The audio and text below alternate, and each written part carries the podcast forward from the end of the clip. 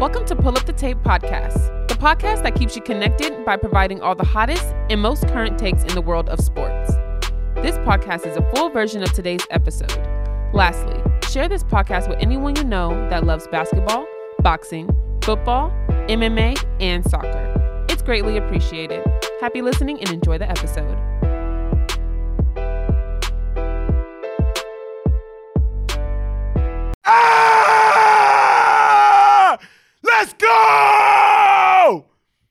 Right, so my name is Michael DeLu, and today is episode 66 of Pull the Tape. Today is Wednesday, June 30th. Uh, kind of a sad day for me because of all the stuff that's about to happen. But nevertheless, I'm really excited to get this podcast going, get this shit started. And I- I'll say I'll save my news for the end of the episode. So two two things two things I want to discuss today. It's going to be a short, maybe like 15 to 20 minute podcast. So the Atlanta Hawks, who like who the fuck would have thought at the beginning of the season that the Atlanta Hawks would be Atlanta Hawks, who their best player last night wasn't even on their roster. Who would have thought the Atlanta Hawks, the Atlanta Hawks, would be two games away from the NBA Finals? Two games. So that's that that's that that was the aftermath of what happened yesterday in State Farm Arena. So the Hawks beat the Bucks 110 to 88. Lemon pepper Lou. Let me get a lemon pepper order, please. You got to get the link before you order these. Lou Williams, 21 points, eight rebounds, seven of nine from the field, and two of three from three. Extremely efficient night from Lemon Pepper Lou. Extremely efficient. Bogdan Bogdanovich, I don't know what happened.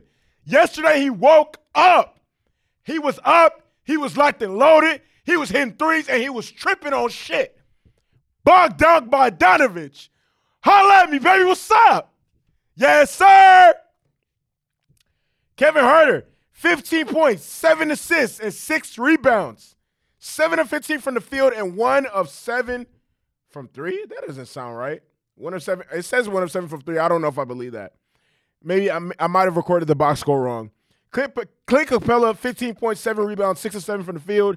Cam Reddish, 12 rebounds. No, not, not 12 rebounds. I apologize. 12 points, five rebounds, five and nine from the field, and two of three from three. And it was, you know, it, it the craziest, like, I, I was not expecting the Hawks to put on a performance like that because of the simple fact that they were playing without their best best player, which is Trae Young. And it's funny because yesterday, yesterday, I never said this because I'm not gonna say I don't agree or or or all, all that all that nonsense or or stuff like that. But what I will say is no one I, I don't think anyone gave I don't think anyone gave the Hawks a chance to win a game without Trae Young. I mean, if I would have, if I never said it, but if I if I would have put money on it, I, I I'm not betting on the Hawks winning a game without Trae Young, but that's what happened, and the it, it was quite obvious, quite obvious, because the Bucks, no, not the Bucks, the Hawks led the whole game. The, the Hawks led the whole game. I think the closest it got was by like seven or eight points. But the thing is, I don't know if Mo, and it was announced that Trae Young wasn't going to play probably like uh let's say 10 15 minutes before kickoff tip off. And I don't know if the if the Bucks heard that or saw that and they thought, "Oh, we don't have to we don't have to play hard. We don't have to play intense. We don't have to I don't know what exactly I don't know what exactly they were thinking or what what what what was going on in, in all these players' head, but that didn't make any sense. It was quite obvious that whatever sense of urgency that the Bucks had in game 3, they did not bring to game 4. They were down the whole game. I'm to get I'm to get it I'm to get it to them. I'm to get it to them because it it, it, clearly, it clearly didn't make any sense. I, I gave credit to where credit is due. Lou Williams showed up. Bogdan Bogdanovich, I, he, he arose from wherever the fuck he was at. He looked healthy as fuck last night. He was banging threes. He was turning up. He had energy, hitting threes and turning up. Played good on defense.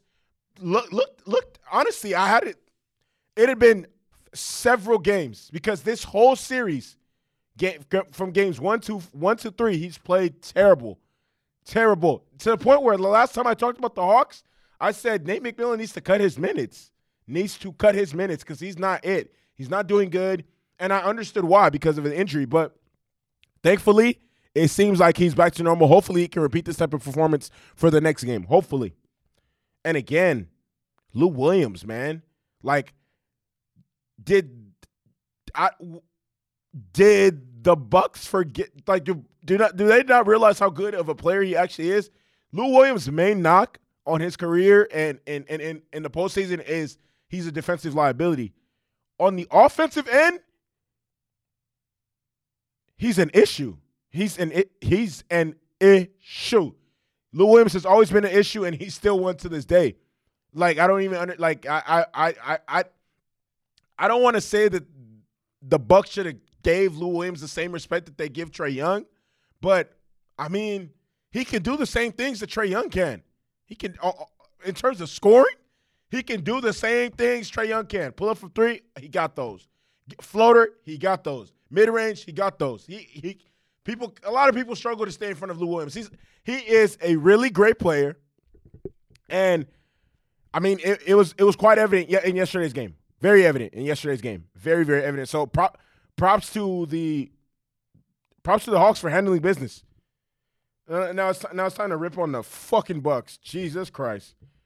Jrue Holiday had 19 points, nine assists, solid numbers, but didn't shoot efficiently from the field. He was six of 17, two of seven from three. Khris Middleton. Oh my God. Khris Middleton only scored two more points than Giannis and played 12 more minutes than Giannis did. Khris Middleton had 16 points and eight rebounds, shot six of 17 from the field, 0 of 7 from three. What the fuck is that? What the fuck is that? Like, what the hell? What is that? Khris. Like, I, oh my God. Every time I want to give Khris Middleton, like, I, Last last time I talked about the Hawks, I was I was shouting out Khris Middleton because he came to play. But obviously, Chris Khris Middleton, I don't know what what what goes on in Khris Middleton's mind in his head. Just some days, he, some days he's like, I'm gonna turn it on.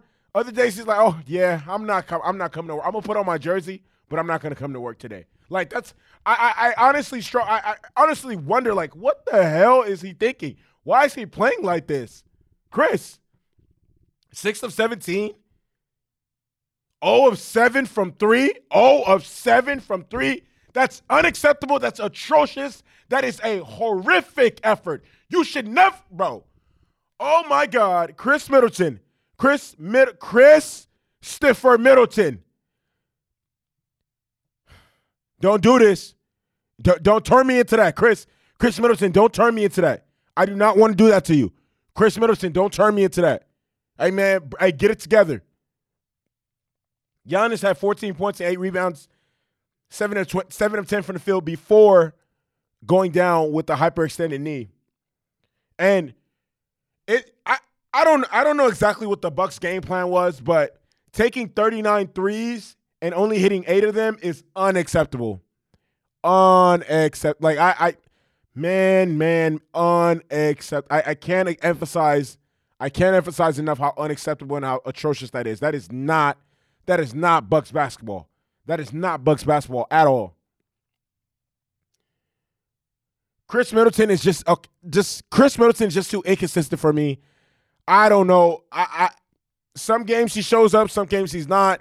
There's really like it, it's it's literally one or the other. There's no like, oh, he played all right. It's literally either he has a good game or a bad game, and I'm over that shit. The Bucks offensively just were not there to in yesterday's game. They didn't br- they didn't bring the same style of, of, basketball they brought in game three and the same style of basketball that that, that got them all the way to, to this point. And the, and I can't even say Giannis Giannis going down as as an excuse. They were down by 10 when Giannis went down.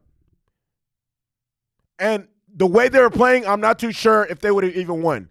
The Bucks got a cop out by losing by by Giannis getting hurt and then and they still lose. But regardless if Giannis was playing, I don't know. I don't know if they still would have won that game because they weren't there. They, they couldn't they couldn't stop anything. They couldn't stop anything. Defense was atrocious. They were getting dragged left and right. On offense, they didn't push the ball. They didn't execute the way they usually execute.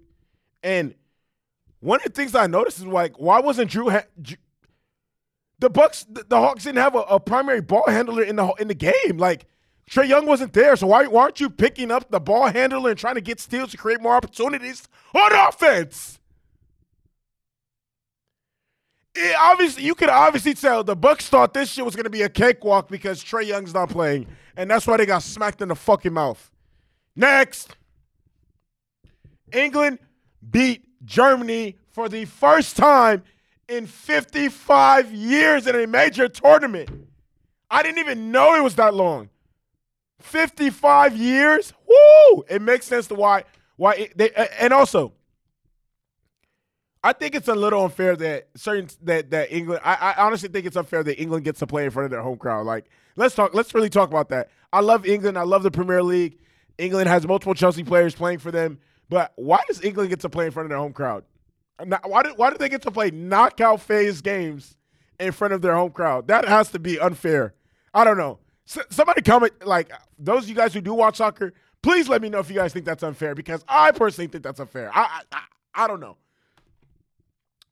a lot of the starting eleven that Gareth Southgate picked forced a lot of pundits into questions like, "Oh, what the fuck is he thinking?" He started off the game. With, he he well, he selected five defenders and two and two def- defensive center mids in Declan Rice and I can't remember the other guy's name. And obviously, a lot of people had had issues with that with that lineup. And the only attacking players were Raheem Sterling, Harry Kane, and Bukayo Saka.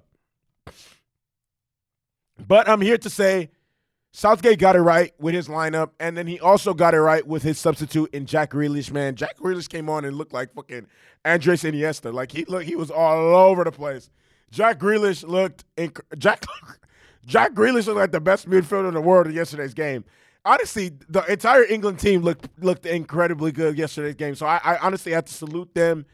Shout, I honestly shout out, shout out to England. Like um, it's a lot has been said because they're they're playing uh I can't I can't remember off the top of my head who won between uh Slo no not Slovakia uh, Ukraine and uh, Sweden. I think I, I believe it was Sweden. That England have a very favorable uh, route to the finals, which uh, I don't really think there's any such thing as favorable because the way the way st- soccer works and the game of football works, uh, nothing's really. If that's the case, everybody would be like you could pencil in who's going to win every game, but that's not how that's not how life works. Like you have to go out and execute and play these games, and sometimes like for example, England could think, oh, we got an easy road now. Uh, go out there, put together a half-ass effort in a game, send home. So, we'll, it, it's still left to see. We we, we we gotta wait and see.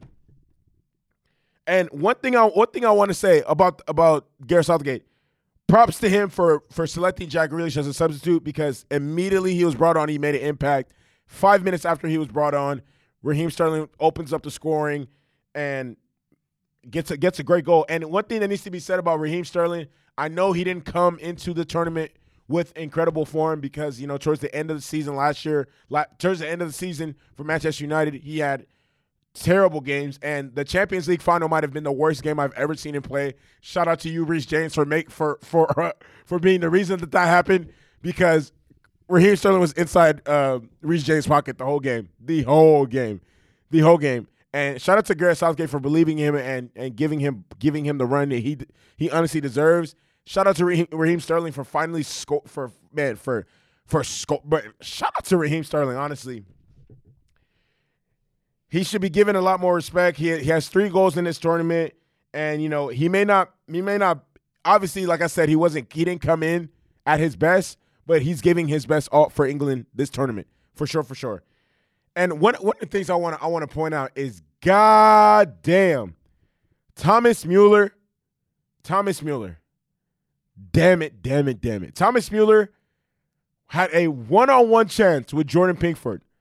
And Thomas Mueller decided that he wanted to put on his best Timo Werner impersonation because what he did in the 80th minute is what I saw Timo Werner do over and over and over and over and over and over and over again at Chelsea this past season.